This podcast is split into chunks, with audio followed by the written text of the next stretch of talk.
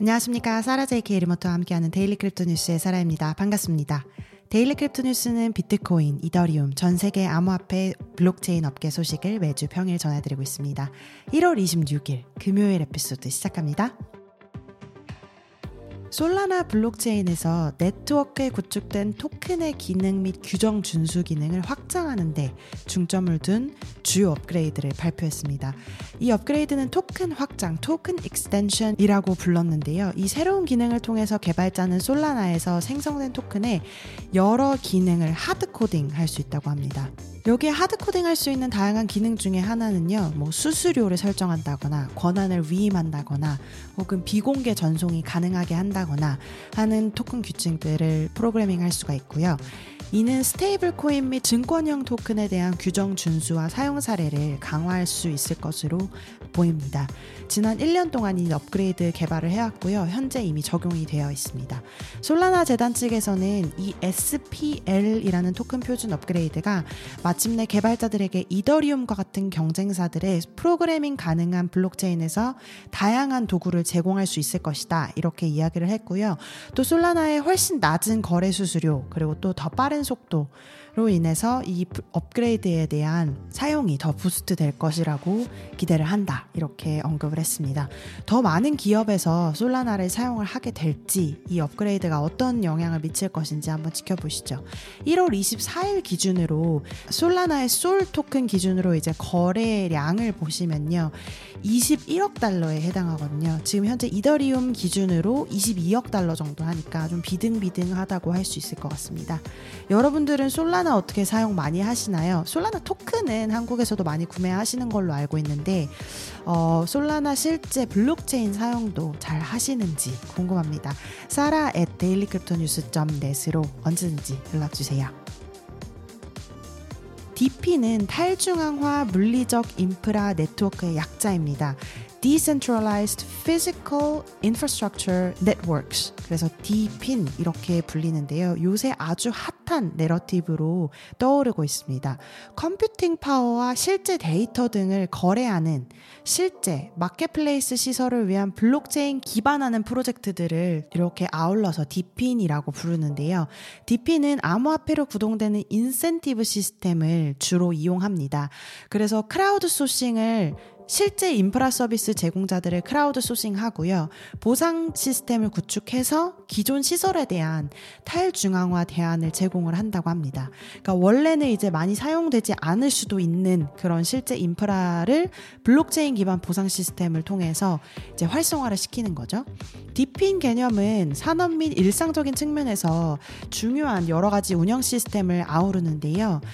어, 예를 들어서 지금 요새는 아이오텍스, 헬리움, 하이브 매퍼, 네틱스 네트워크 같은 프로젝트들이 이 분야에서 중요한 시도를 하고 있습니다. 어, 그래서 이 DePIN이라는 내러티브가 암호화폐 공간에서 요새 특히 주목할 만한 분야로 성숙을 해가고 있습니다. 어, 요 네 가지 프로젝트를 좀 살펴보시면요. 아이오텍스는 IoT 관련 DePIN builder들의 플랫폼이고요. 헬리움은 핫스팟, 뭐 와이파이 이런 것들을 IoT 기, 기에 제공하는 플랫폼이고 하이브 매퍼는 dashcam을 공유하는 플랫폼입니다. 그리고 네틱스 네트워크는 카메라 공유를 통해서 실시간으로 지도를 만드는 그런 플랫폼이라고 합니다. DP는 인센티브를 통해서 자원을 효율적으로 사용할 수 있게끔 물리적인 인프라를 더 성, 성장시키려고 하는 그런 프로젝트들인데요. 첫 번째는 자, 당연히 공급자들이 자신의 이제 물리적 시설을 이제 원래는 사용을 하지 않았다면 지금은 사용을 할 수 있게 그렇게 만들어주는 거고 그 기반에는 이제 탈중앙 네트워크가 자리를 하게 됩니다. 그래서 이 시설을 탈중앙 네트워크에 맡기고 인센티브를 받는 그런 시스템이죠. 그래서 이 인센티브를 받기 위해 많은 공급자들이 휴면 상태의 시설도 네트워크에 위탁을 하게 됩니다. 그래서 DePIN은 이런 리소스를 사용해서 사용자들에게 원래는 이제 휴면 상태에 있던 시설을 사용할 수 있게끔 activate를 하는 거죠. 그 다음에 네트워크 입장에서는 사용자가 지불하는 수수료를 통해서 수익을 창출할 수가 있겠고요. 사용자들 입장에서는 대기업이 소유하는 시설에 비해서 훨씬 더 저렴한 서비스 요금의 매력을 느낄 수가 있고요. 그래서 이렇게 네트워크가 서로 성장함에 따라서 어, DePIN에서 DePIN 프로젝트에서 제공하는 native 토큰의 가치가 상승하고 공급자들에게는 더 많은 보상, 투자자들에게는 더 많은 매력, 긍정적인 피드백 loop로 인해서 더 많은 공급자들을 유치할 수 있게 되고 이렇게 어, 긍정적인 사이클이 계속 진행이 되고 네트워크가 성장할 수 있다. 이런 지금 전망을 보이고 있습니다.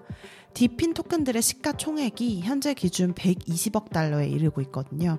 그래서 프로젝트들이 지금까지는 이제 열심히 building을 해왔고 이제 DePIN이라는 내러티브를 통해서 어 실제 이 토큰 내러티브가 token economics가 작용을 한다. 그래서 많은 주목을 받고 있습니다.